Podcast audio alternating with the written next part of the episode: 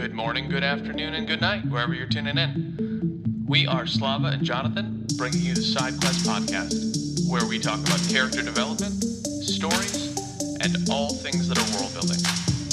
And we occasionally take side quests, because, frankly, that's how conversations work. Just as a reminder, this whole show is spoiler heavy. So sit back, tune in, and join us on this episode of Side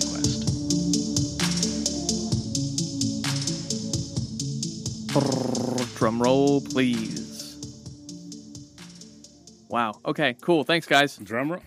hey, yeah. You're welcome for that. Great. Great. Uh, I thought you well, were doing your own sound sound effects. That's what I thought too. it's like, hey, this guy. Uh, yuck, yuck, yuck, yuck, yuck. Okay, welcome back to Soulsmith. Oh, what did I say earlier at the end of the last episode? Welcome back to Soul Quest. Sidesmith. I- Soul Quest. Sidesmith. Will Will Will Soup Will Smith Soup Side Quest. Yep. Anyway, welcome back to Side Quest.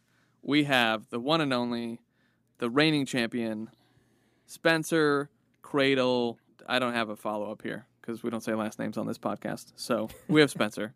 Thank you. It's nice to be back. Always happy to have you. Like we like to do, be sure to like and subscribe to SideQuest so you never miss a side quest. And let's dive in. What did you learn this week, Slava? Well, it's two weeks in a row of me learning food related stuff. Last week I learned how to ethically kill a fish and preserve its uh, tissues, meat, Yes. muscle, Yep. all that stuff, so it doesn't taste like garbage. And this week, I found out about another cookbook. I've mentioned on this podcast a book called Escoffier. It's a guide to kind of like the culinary arts by a guy named Escoffier. He's a French dude. You don't say. He invented over 5,000 recipes, and his textbook is used by professional chefs today. Actually, one professional chef that I know personally had to memorize over 150 pages in this book in order to pass an oral exam and then uh, a like an actual hands-on exam in the kitchen of the school that he was a part of. This week, by by mistake or by coincidence or by sheer luck, I realized there's an Italian version, and not like an Italian translation, but a literal Italian version of this of this type of Oh, book. that's cool. It's called Science in the Kitchen and the Art of Eating Well. This time by an Italian guy who named Artusi, and he was originally a, a silk merchant and loved science and health, and then brought all those things together and wrote a cookbook on all the different Italian recipes and foods from all the regions. I have a question. Yes. How did he bring silk into cooking? That's a good or was question. that a side? I, I I just Well, listen, he was a here's the thing. He was here's what I know. He was a silk merchant who enjoyed science, health, and food. And he brought his I guess attention to detail from his from his silk days. And because as a merchant, he probably would travel all the states of Italy. Uh, this was before the uni- unification, but he wrote this book after the unification or whatever. Something there, there's things that are happening in Italy, and too grandiose to get into on this podcast. But towards the end of his life, apparently, this guy named Bertuzzi wrote a fing cookbook. That's what I learned. Carry on, people. I've, I've asked one question and totally dismantled Slava's. Like I learned this week. Like, well, clearly I didn't learn that much. I found a cookbook. I didn't learn shit. Okay, well, speaking of books, I attended a book release today for Alex Hormozi called $100 Million Leads, and it's just like a marketing book from a well known business guy that I like. He created this massive, there was 200,000 people there, and it was on Zoom, and it was like this big event, and he gave away some free stuff, and it was a really good time. And so I, I learned, he gave like a, a brief overview of what his book's going to be about, and I'm in marketing, so I was trying to get better at my craft. And he said, um, or he, he made the distinction in his frameworks that he comes up with where you can generate leads or you can have others generate leads for you is like the two big categories that he he drummed it up to and then within both those categories there's four squares that you can fill out of like different ways to generate leads So, although I didn't learn about cooking, I did also learn a book thing. So, did you want to ask me any questions, Slava, to, to you know see if I actually learned anything and dismantle my entire? Name one of the squares. Um, okay, I will. Uh, I it's um, you can you can cold you can do cold outreach. Next question. Have you done any cold calling? Oh yeah, I um, this is not going to win me points. I used to sell robocalls. Ooh. So the calls that everybody hates to get, I would sell to politicians. It's not something I, ironically enough, it's not something I advertise about my life, but sometimes you just have to make money. Fair. Yeah, I used to cold call for a construction company and offer our services in remodeling commercial buildings. Makes sense. Yeah. Uh, Spenser, what did you learn this week? There's a podcast I listen to. They do true crime episodes. It's not specifically a true crime podcast. This week they were talking about a serial killer from the UK back in the 70s. They called him the UK's Jeffrey Dahmer. Oh, He was gay. He would go to the bars and pick up men and then bring them home, murder them, and then once As one does. Very different thing. Than As one does. as one as one does, yes. He would bathe the dead bodies and then sit and watch TV with them or read or just like do these like random things with these Yeah. bodies and a then glass once, of Pinot and he- a dead guy. yeah, exactly. Oh, and and once he was done, he would either bury them or he would dissolve their bodies and and move on to the next guy. what did he? Did he clothe them? Did he just like we're gonna? Hey, it's like if I invited you guys over and said, uh, you know, really wanted to watch this new TV show. Figured we could all, you know, take our clothes off and just watch The Witcher together. You know, I I'm not 100% sure. I think he would clothe them. Well, that's good. At least he has some decency. very specific weird type of sexual fantasies that he had. Super weird. Inquiring minds want to know what was the method of the mur- the killing? Asphyxiation. I'm guessing. Yeah, I think it was strangulation. Classic. Yeah, or he'd wait sometimes till they were unconscious from drinking, and then he would, yeah, asphyxiate them. So, yeah, he was uh, quite the interesting guy, that's for sure. And how many To put dudes it, did mi- he? put Uh, it Yeah. mildly. how many dudes did he whack off? Uh, I think it was like, Yep, I knew that was coming. uh, I wish I had a funny retort, but uh, it's it was only fifteen or sixteen. Uh, Only it was fifteen Only, or sixteen. Jeez. Kindly Killer's Gone Wild. Yeah. But he was he was nicknamed the kindly killer because of how he would treat the bodies after he murdered them. it wasn't like he was Sorry, just I like killed you. exactly. He wasn't just like being super kind about killing them. Obviously, But that'd be the most British thing to do. like, I beg your pardon, but I'm gonna have to kill you. I do say. I do. s- I beg your pardon, but I'm not begging and I'm not pardoning. I'm just killing. Good lord. Well, this is two for two now, where we've started the um, the show with killing entities. Uh, you probably heard in the last episode, Slava v- grossly describes like how to how to properly kill a fish. You you know, it's just the wildest thing. I'm not gonna go through it. I promise. But the thing is, you want the fish to taste good, and you want to kill it in a way that is humane, that prevents it from feeling pain, which releases a bunch of acids and adrenaline into the meat or the tissue of the fish, and then tastes like like caca, and then it's not a good fish. Caca was Yeah. a word we'd use in the '90s. I already said shit. I thought of, you know. No, no, that's fine. I just 90s moments. Anyway, to start off, Spenser, why don't you tell us how your journey has been reading Unsouled and Soulsmith uh, since you're new to Cradle, just like Slava is, but I know that you're further ahead at this point. Yeah. So my journey began with Jonathan harassing me uh, about reading these books. He recommended them to me. He's like, "Hey, I think uh, I have this series that I think you would really enjoy. You should read it." I was like, "Ah, ah, maybe." I'll get around to it at some point. I have a bunch of other stuff I want to read right now. And then, like, I don't know, every few weeks or so, he'd like, "Hey, have you read this book?" I'm like, "No, I haven't." Eventually, I found myself with a Audible credit that I didn't know what to use it for, And I was like, you know what? Jonathan's been bugging me about this series, so I'll give it a shot. Started reading Unsouled. That's the first one. Didn't really get in, like, it didn't catch my attention very easily as I started reading. Uh, wasn't super into it. But then in, I can't remember, it might be like halfway or at least some way part way through the first book, a character named Suriel shows up. And she is from the heavens, according to Lindon's perspective. That's where she's from. And all of a sudden, I was super intrigued. I wanted to know more about what was going on outside of Lindon's little world and why uh, was so well. She she wasn't intrigued with Lindon. Uh, he just happened to be to be there when she showed up. But she she was intrigued by him eventually, and I just wanted to know more about her, what what was going on outside the world, and in order to find that out, I had to continue reading. So once I finished book one, I was um, pretty hooked and got.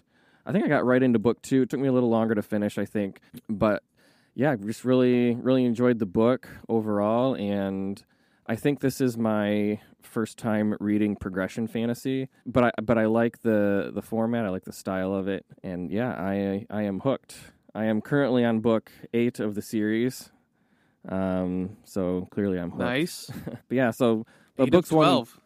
yeah, out of twelve, so not too much farther to go. It's- that's kind of my journey, obviously, with with one and two. Book two, I think, took me a little bit longer to read. To me, it felt slightly slower than the first book, but um, that's just my own opinion. Interesting. I thought book two was uh, quite a bit faster, actually.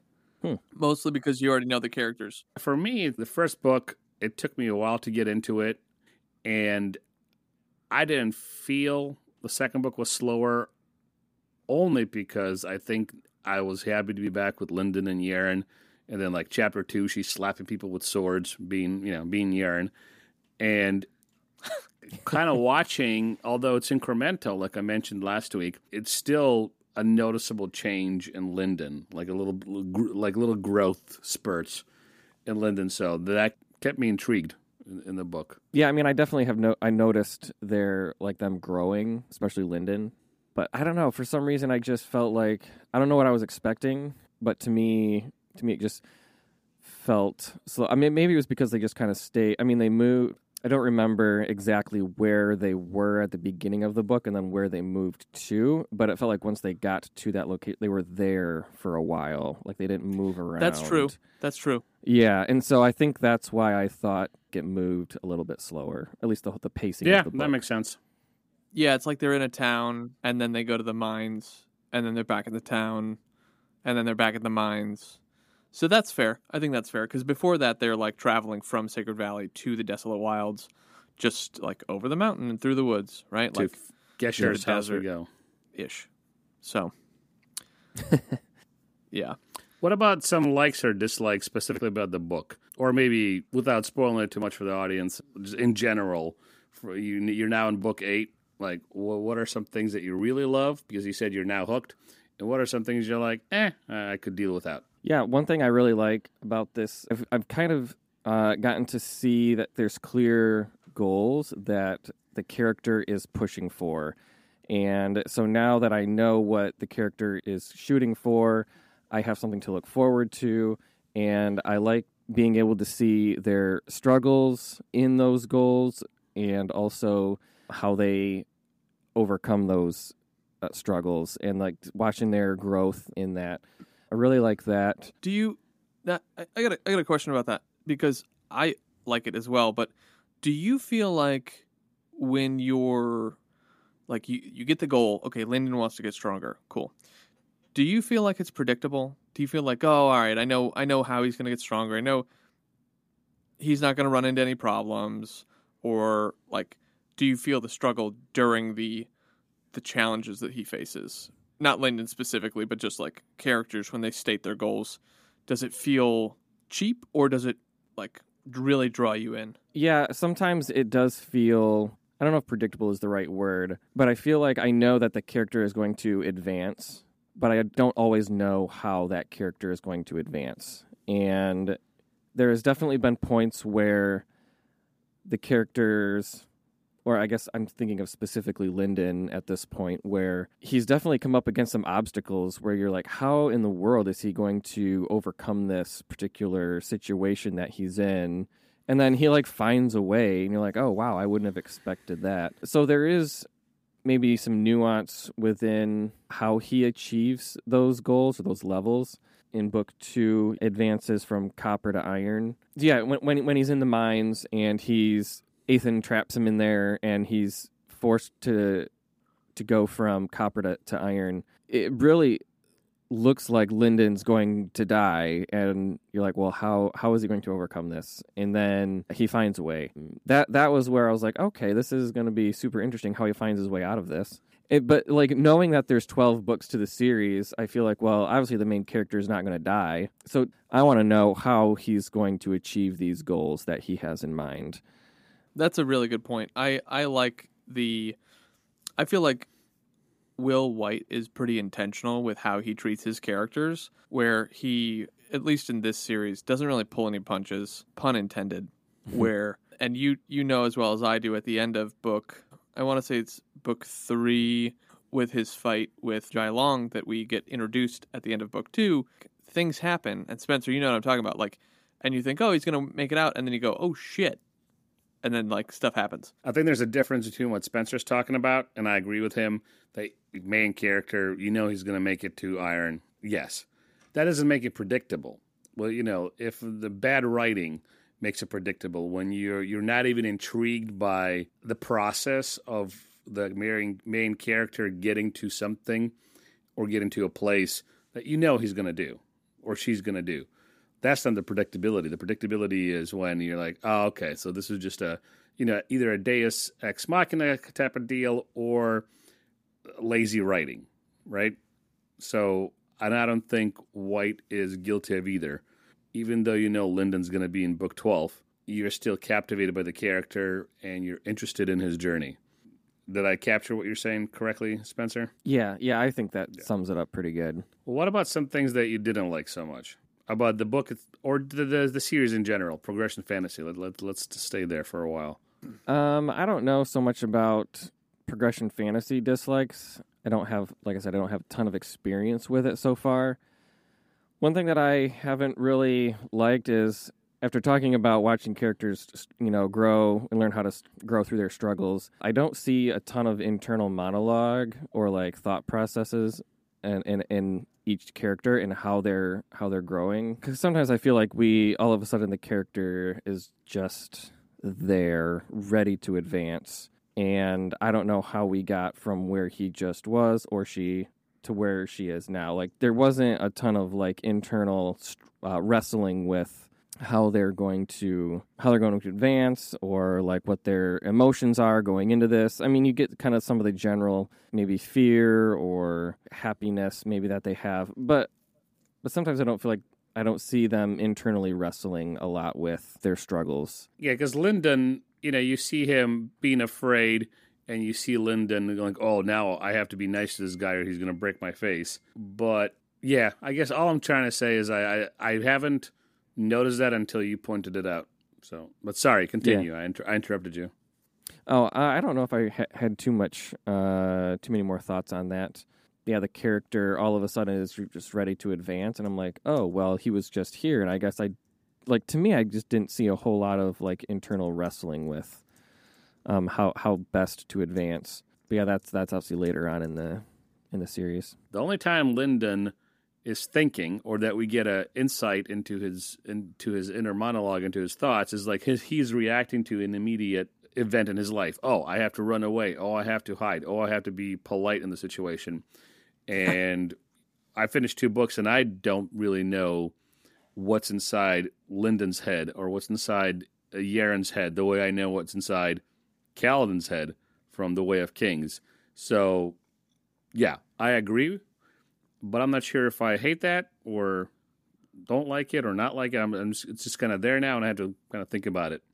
And I think what Jonathan said earlier is maybe it's just it's early in the series, it's early in Wight's career.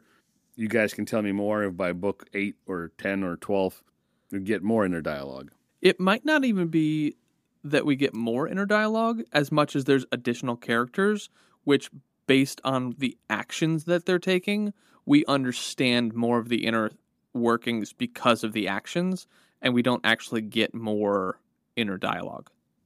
What do you think, Spenser? I think we see a little bit more inner dialogue later on in the series. In two, it might I think so too, but I was just checking. Yeah, into it, like I, I might have mentioned earlier, is you know maybe that might not be the author's in, just writing style or intent. He might be more focused on like the action of the series versus just inner dialogue.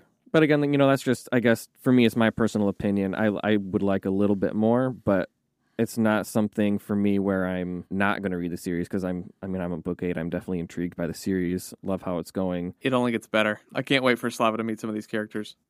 Chugging along, uh, Spenser, who I know it's two books, and I put my foot in my mouth the first time we had you on. So hoping that I'm not going to put my foot in my mouth. I'm I'm regularly doing this. So uh, who's who's your favorite character so far in the two books? Because I know that there are different answers as as uh I mean you're on book eight. I guess just before we get to there, one more dislike I wanted to mention. Uh, sometimes I feel like the, sometimes the characters progress too quickly. Mm, Sometimes, mhm. sometimes I don't know, like because there's not a whole lot of in, internal dialogue. Sometimes I don't know how they got to where where they are. I don't really have a good instance of that in, in book two, but I feel like I see that later on in the in the series where they where Lindon goes to advance. I'm like, oh, he's he's ready to advance. All right, I didn't even know like he was that far along. Yeah, Slava made a similar note when he was like, "Oh, he advanced his cores multiple to iron," and I was like, "No, he advanced one of his cores to iron in book two.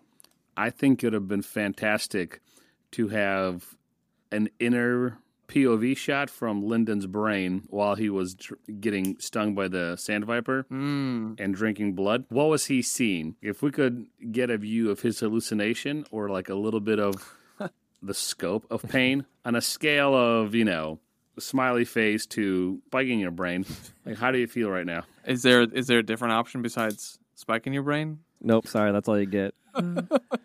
Yeah. You're getting stung with you know Yeah, but hey, 37 different dreadbeast snakes with venom, and then you're drinking blood. Like there is no other option. it, it's that. that. That's that's how I feel right now.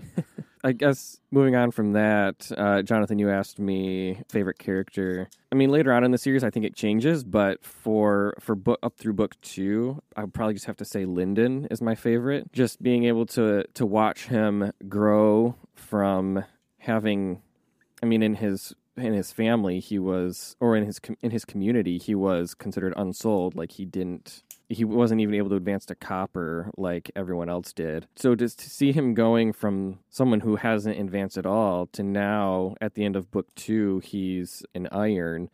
For him, like he thought he would never be able to see copper, and now he's iron, and he's super excited about that. And yet, knowing that he's got more to go based on what he saw in his vision from Suriel, it's just really cool, I think, to see a character go from feeling absolutely hopeless to now he's on a path that he never could have imagined and he's just like really excited to, to keep moving to keep pressing forward uh, into what's next. So i don't know if i, I relate with him at all but he's he's probably my favorite uh, in the series up through book two I dig it. Yeah, that makes sense. For me, it's still the same answer as when we did book one. Fisher Gesha. No, no, no. I, I really, uh, yeah, um, no. The cloud that they ride. Start- let me start over. Yeah, yep. The cloud. Yep. So, That was my cloud. All right, let's try again. Like, you have broken me, Jonathan. I don't know what it is. Every time you talk, I just get sweaty palms and start stuttering. I'm gonna put you in a bath mm. and clean Please. you. Can we watch a BBC documentary and drink and drink Chablis, and you can wash me? Just don't kill me. oh what have i done i'm sorry guys Yeah, it's Spenser's fault this time. So I can't say that I have changed my answer from book one, but characters obviously Lindon because he's the main character, and that's not a throwaway answer. It's just like, yeah, of course you want the main character to to succeed. You, you feel for this guy for all the reasons you just mentioned, uh, Spence, and yeah, I like Lindon. I really like Yerin. Um, there's just moments with her that I like more than I even like the character, right? Mm-hmm. But those moments are because of the character that she is, like the sword slapping stuff. I kind of like Eithan because he just seems like this pompous, powerful dude that doesn't care about anything and he's sarcastic and I totally saw through the whole facade of him surrendering himself to the Jai clan and I thought that was kind of cool. Yeah. But I can't say like, hey, this character I really like or like I really like Lindon for X reasons or I really identify with Yerin for X reasons. I think if I remember correctly there were a few things that popped up immediately as I was reading book one, but now that I'm been with the characters for a second book, I still like them. I'm, I'm still going to read all the books. I plan to at least. I can't say this is the guy or this girl is my favorite. Like in Dune, I liked Chani a lot. The the one reason that's you know was that I really liked her was till the end of the book, where she defends Paul's honor by stabbing some guy. Yes. And when Paul gets butthurt about it, she's like, "Don't worry about it. Now they know that your girlfriend can kill too." like that moment, I was like, "You know what? I really like this character." Mm. There hasn't been a moment like this for Yerin or Lindon or anybody else we've met. The rest of them are a bunch of douchebags, actually. Yeah. Fact. Hopefully, something changes in the books where I'm maybe endeared to one of them more than I am now. But currently, I'm here for the ride. I, I hope they. I know they do make it. At least Lindon does, right? But I'm not like I guess Spenser gave that away. Lindon's still in book eight. Listen, I bought book 12 on Kindle and mistakenly listened to like 20 minutes of it before I realized I was re- listening to the wrong book. Oh book. my god. Mistakenly. And I was like, wait a minute. yeah. No, mistakenly, I promise to you. But I'm like, why does, I don't understand what's going on. What is Fisher Gesha? This sounds like Fisher Gesha. She's rambling about something incoherent. And I'm like, then I looked down at my phone. I was like, oh, that's not Soul Smith. Yeah, the the title looks the same though. The, the, the art looks the same. yeah. Yeah. A little bit. Anyway, that's my two cents on, on it, on it all. Wait till you meet Orthos in the next book. oh, Black Flame? hmm I think that Looking forward I to think it. Slava's going to really enjoy Orthos. Mm. Tuesday. I think Tuesday is when I'll start it because I'll be on the bus again. Nice, That's when I listen to these books. nice. Chugging, getting getting us back on track here. Did anything stand out to you, Spenser, in uh, in the first read through of book two? Yeah, I think one of the things that stands out to me is going from Sacred Valley, where I think Jade is the highest anyone has attained, to going outside of Sacred Valley, and now Lindon is encountering low golds and high golds. And then Eithan comes in, who's an underlord. To me, seeing like, oh wow, we like Jade is is pretty low here on the overall like power scale like that you can get. So to me, it was cool to see the world expand in that regard, and then realizing the world, you know, is bigger than than Sacred Valley and the Desolate Wilds. I think we hear about the Black Flame Empire at the near the end of book two. To know that the world is is so much bigger, and then it even opens up obviously beyond that. And, and I guess we kind of had a sense of that maybe from the vision that Lindon has in the first book from Suriel. Yeah, but like being able to to start to see that that was yeah that's probably one of the the big things that stood out to me. What about Eithan? What was your first impression of Eithan? yeah so so my first impression is like well who is this guy and why is he all of a sudden uh, interested in Lindon? What is it about Lindon that stands out to Eithan and he to me he's very mysterious at this point because I feel like we don't know any of his motivations for other than that maybe well honestly I, I don't remember. I think he helps Lindon out and you're just like well why is he helping him? I feel like there's some underlying motivations here but I don't know what those are. And then yeah his Eithan getting trapped or well turning himself in be to go into the mines. To me I was like there's no way he's just being captured. I know that his power level is beyond anyone who It's over uh, nine thousand. who, who exactly. it's beyond anyone that we're interacting with right now. Well played. To me, he's very mysterious at this point. Who does he remind you of from the Stormlight Archives or the Cosmere in general? Because I've got two answers for that. So, to me, who he would remind me of is Hoid. His motivations are he doesn't come off like as a bad guy, but yet he might not hesitate to do what is necessary to achieve his goals. And if you're in his way, then he might just uh, like shove you out of his way. And if you get hurt in the process, well, that doesn't really matter because you're in Kind his way. Kind of like he did So- to Fisher Gesha. What's that? Kind of like he did to Fisher Gesha. Oh, yes. Yeah. So he's a very interesting character. And at this point, to me, he's just mysterious. And I want to know more about why he is interested in Lindon and Yerin. He also reminded me a little bit about Vasher, where Vasher, like his intro in Warbreaker, is that he goes into the prison and Eithan like went into the mines. And you're like, this Mm. doesn't seem normal. Clearly, you're more powerful than whatever you're putting yourself into. Yeah, well, he breaks that uh, brace that prevents them from cycling. He just breaks it off with the finger. So he's definitely more powerful than your average bear. And then Yerin has to check, like, oh, maybe I can. No, no, no, this is still hard. All right, so we did a pretty good dive into this. Spence, what about what about this question for you? This sort these sort of books, or maybe fantasy in general. When you read this kind of stuff, is it for entertainment? Uh, is it something that you know inspires you? Maybe gives you some sort of comfort, literally in life, and it helps you process stuff, or is this uh, pure entertainment? Okay, starting off with progression fantasy, to me it is it was purely for for entertainment. I was looking for something entertaining to listen to or read, and I had no like intentions of seeking out I don't know any sort of wisdom or inspiration, you know, for life through these books. Um, but Lindon, I feel like can be kind of a, a source of inspiration. You know, someone who you know has every disadvantage in the world and could you know lay down and just kind of give up and and not work to succeed at anything. He has all the excuses i guess but he refuses to limit himself.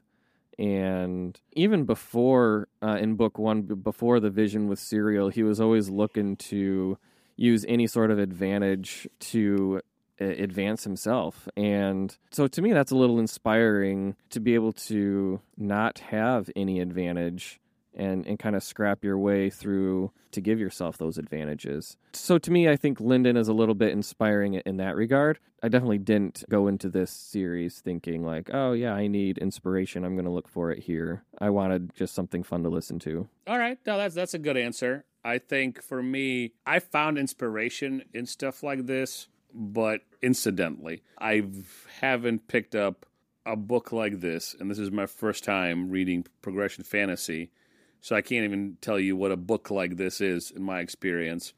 But when Jonathan asked me to read this for the podcast, I didn't go into it thinking, wow, this is going to be just as interesting or as heavy as some of the Sanderson stuff we read.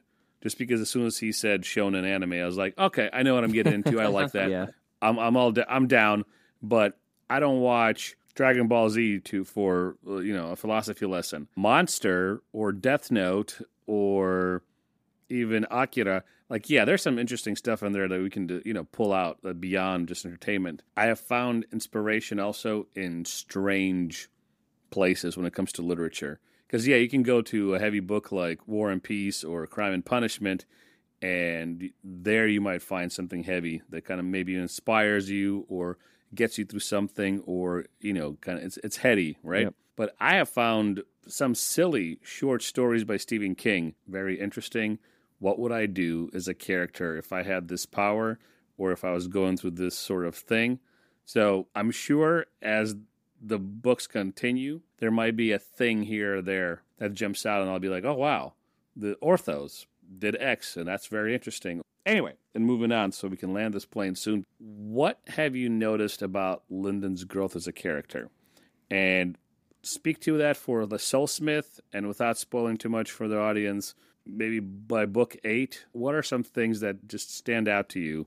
And if you can you just use general language, that, like I said, without spoiling anything. Sure. I feel like I touched on this a little bit already, but just seeing him go from this person who has nothing to now he's starting to find out how much is possible for him. He is someone who will take every advantage that's given to him. And some people might want to try to do things the right way, or there's a specific way that you're supposed to do things. And I have to do it that way, otherwise, I didn't do it right.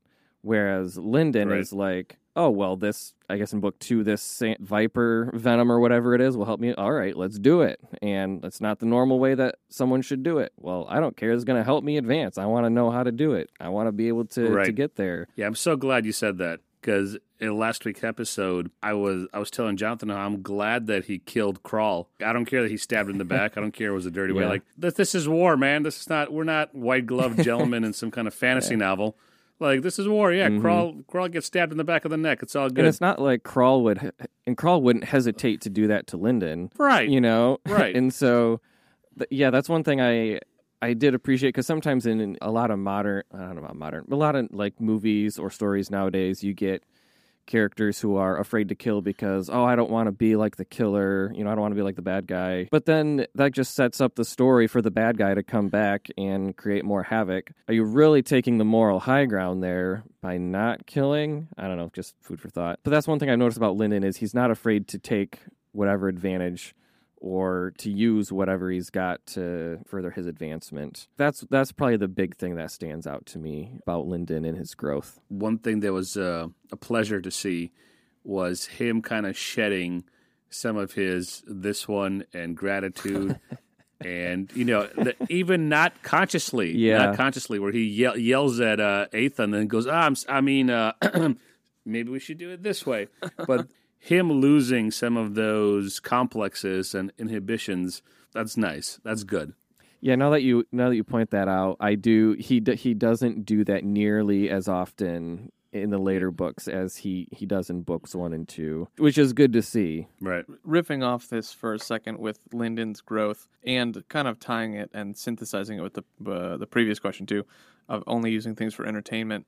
I would pose that Stormlight Archives is progression fantasy because each book they learn a new ideal and that you have both read progression fantasy before. It's just longer. That's the first thing. The second thing I would say is I use Lindon the same way I use Kaladin where it's like when you're working out and you're like this is really hard it's uh but it's time to level up same thing when i'm like feeling lazy and don't want to do the dishes or haven't done whatever stupid task that i need to do and then it's really only a task that's going to take me you know maybe at most an hour are you really going to choose to be weak right now or are you going to choose to like be your best self because even though it's hard even though it's a struggle even though you don't feel like it you know these characters that i have literally art on my wall about in book three there's a a set of phrases. It's uh, the dragon advances, the dragon conquers, the dragon destroys, and I had art made up of that because to me that is something that resonates with me. Where it's like, no, we need to keep going forward. We don't get to go backward; we go forward.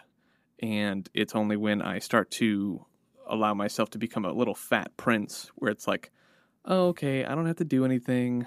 I'm just like, it's fine. That I, I look at that art and I go, no, I need to discipline myself again. I need to cut the calories or like eat less sweets or whatever. Like whatever my thing is, what it, that I'm like need to go. Okay, nope. I need to stay disciplined because there's like a forward momentum that I enjoy living in. That's kind of how I use Lindon as a as a character, and I it I don't go into these books thinking that, but I do simply how I synthesize the world. And I think I talked about this in a previous episode too, where it's just like I'm constantly assessing what I'm ingesting to how I can use it as fuel to make myself better.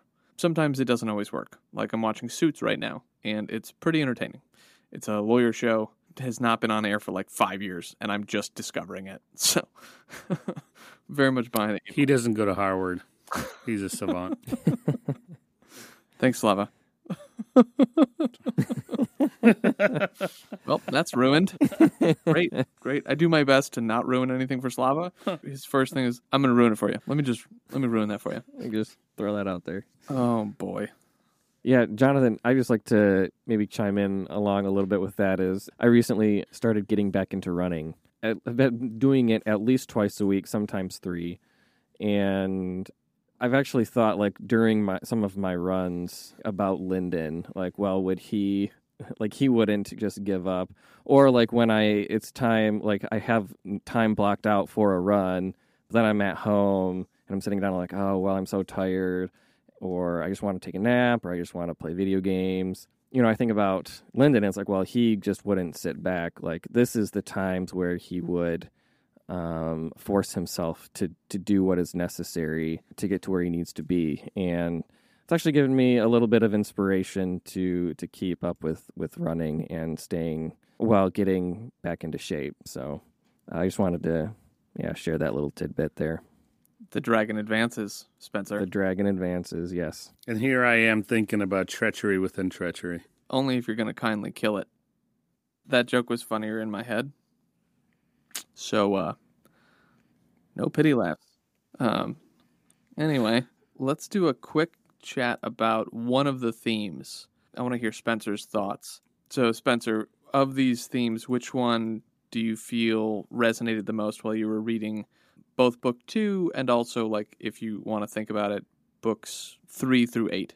Lindon and Ingenuity, Order and Balance, Fate as a Cruel Mistress, because of all the suffering that happens in the book, uh, books, Human Limitations and Ascension and Overcoming, Trust and Learning to Rely on Others, or Honor and Dishonor. I think one of the things that maybe stands out to me theme wise here is trust and relying on others.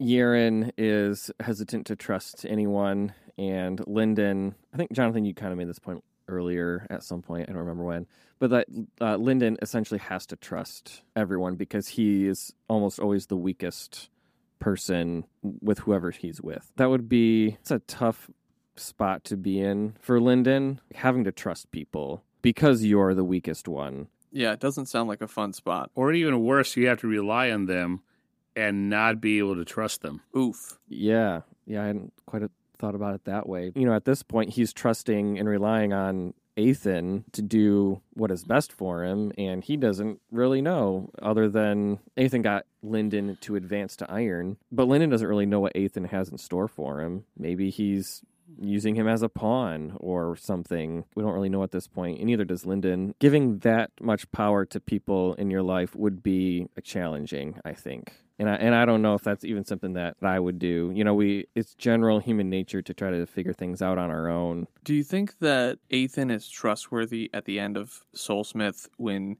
he's talking with Yerin and he says something like, My master always told me that the path of the sacred arts isn't big enough for two people to walk the same path. And Eithan says, I wanted to find some people to walk to the end of the sacred arts with me. He says it much more colloquially, and maybe you can find it because I think you brought your book, Spenser. To me, that line just hit pretty well, especially with the idea of like having to trust people. And it's like, yeah, we just met Eithan, and we don't know if we can trust him, but we've seen him do a few things. We've seen him purposely throw himself in harm's way by entering the mines. We saw him give Lindon a new breathing cycle or a new cycling technique with his breathing so that he can advance correctly. And then also the wisdom and advice to upgrade to iron, even though it was suffering. Eithan says, Oh, yes. Yerin says, But my master used to say that no path is wide enough for two. Eithan lost his smile somewhere along the way, and he was giving her a look of such intensity that she wondered if he, if she was seeing him for the first time. And he says, And that is exactly the problem I wish to solve. I have been looking for people to walk with me every step of the way. Yeah, and then she says, Where to? And he says, To the end. Oh, yep. So, so yeah, I guess, Jonathan, your question was it, do, do I think Eithan is trustworthy at that point? Eithan's one of those characters where we don't often get to see the true his true face or Yeah. his true self, and I think that's one of those moments. And I had forgotten about that one, so that was um, a good point. Or I'm glad you brought that up because that makes me want to trust Eithan more uh, at this point in the series. I'd be like, all right, I'm, I'll like, I would be willing to at least see what this guy has to offer, and I'd be a little bit more willing to go with him and see what he has to offer. So, Yeah, to me, that moment that you just read a second ago, before I think it was actually just after a year, and said, like, Master always said that every path wasn't wide enough for two people. And it says she looked at him as if she was looking at him for the first time because he's such an elusive Mm. character, especially with his desire. And this isn't going to make any sense to Slava, but like his, uh, Eithan's desire to find the joy icon, where it's like he's putting on this act almost, even though it's not an act, it like still is a little bit, which is why I think he hasn't found that joy icon yet. He does give like this moment of being very real, which I think makes us very endeared to him, even though we're like not sure if we can trust him. but we can tell that his response is authentic. I can agree with that. Yep. Yeah. All right, Slava, bring us home. Bring us home. Well, I think the next thing we have to do after this serious conversation is read some bloopers. so I'm going to start us off with the second blooper, and then maybe you guys can pick some of your favorites. I have like two that I like. Kral gripped his alls tighter, and Eithan could practically hear him refusing out of general stubbornness. Eithan sighed and faced Kral and Jai Long together. Fine then. I spit on the honor of the Sand Vipers. You don't have a spine between you. Your mother were dogs, and the Sand Viper isn't that great of a mascot, etc., etc. Fight me. Jai Long's mask face tilt. He placed a hand on Kral's shoulders. Wait, I think he's just looking for an excuse to show off. What? Eithan huffed. Well, I never. Yeah, I've heard of the underlord of the Arelius family likes to pull pranks like this to inflate his ego. Eithan cleared his throat and tightened his collar. I don't know that I've heard those rumors exactly. If he is an underlord in disguise, we can't do anything to him except embarrass ourselves. And if he isn't, he's clearly got some other plan in mind. Let's just go. The Sand Vipers parted and marched by Eithan, leaving him standing alone in the street with a lit pipe. It started off better than it ended, but like the whole "your mothers or dogs fight me." I thought that was funny. I like that. What do you got, Spence? Which one's your your favorite blooper? I like this one. It says Eithan tapped his chin with one finger, thinking, You must have something to improve Madra quality if you made it to copper without harvesting aura. I have a parasite ring, Lindon offered. Eithan beamed. Perfect. May I see it? Lindon extended the ring and Eithan plucked it from his hand. All right, that's all I wanted from you. He strode toward the sealed door of the labyrinth's exit. Wait, were you going to train me? Oh no, I was just in this for the new for a new parasite ring. Good luck. The door swung open just enough to let Eithan slip out before it slammed shut. And Lindon continued to scream. Yeah. Oh, this one's uh, this one's good. And then Jonathan, I think you should read one too. Lindon sat up next to Yerin, who was still pale and shaken from the venom. We'll pay them back for this, Lindon said. A hundred times over, we'll pay them back. One of the guards nearby shouted, "Hey, did you hear that? He says he'll pay us back. He's plotting revenge. Get him." Lindon regretted that beating more than most. Oh boy, one that involves um, a hark back to one suggested topic: the the fated future of Yerin, the Sword Sage's disciple. Continue. Topic accepted. Continuing report. Without Lindon's intervention, Yerin continues to do battle with the Heaven's Glory School. Ultimately, she survives to have her revenge and recover her master's body and spirit, which she takes along to the outside world. She is fortunate enough to run into an old friend of her master's, who takes her in and continues her training. She's adopted into a new family and lives a blessed life. As her rough edges soften and she becomes a more complete person as well as a more powerful sacred artist. In only a few short years, Yerin is not only one of the most powerful people in Cradle, but also one of the kindest and most charitable. She leads the world into a new era of compassion and equality. A suggested topic? The once future golden age that would have been led by Yerin, Queen of Kindness? Continue? Denied. Report complete. Suriel shifted uncomfortably in her chair. All right, maybe I should have asked you before I told Lindon to rescue Yerin. Her presence did not deign to reply. That's the Yerin that Slava really wants to meet. Queen of Kindness. Yes, the kind-hearted, yeah. tea sipping, pearl clutching. She might be the kindly killer. Yeah, Just trying to bring this first full She- circle here. slap them, slaps them with swords as they're dead. Well, Spenser, you wanna you're you're a regular guest. You wanna end this one for us? All right. Well, everyone, thank you for joining us on the Side Quest podcast. Do us a favor, follow the podcast and leave a review so we know what you like and dislike. We'll catch you on the next Side Quest. And what were you gonna say, John? Oh, I was gonna say maybe Spenser should do our intros and outros. Got a got a good voice. That's a lot of pressure. Well, Slav and I keep dinkering back and forth on um, how we're gonna change the intro and outro. So maybe the, Gotcha. the solution here is we just have you do it.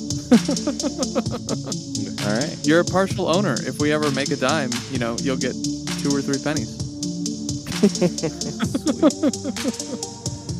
That's like thirty percent, dude. he's like, wait. I love you, he's like, hold on a second. That's not. That's not what I signed up for. Oh goodness.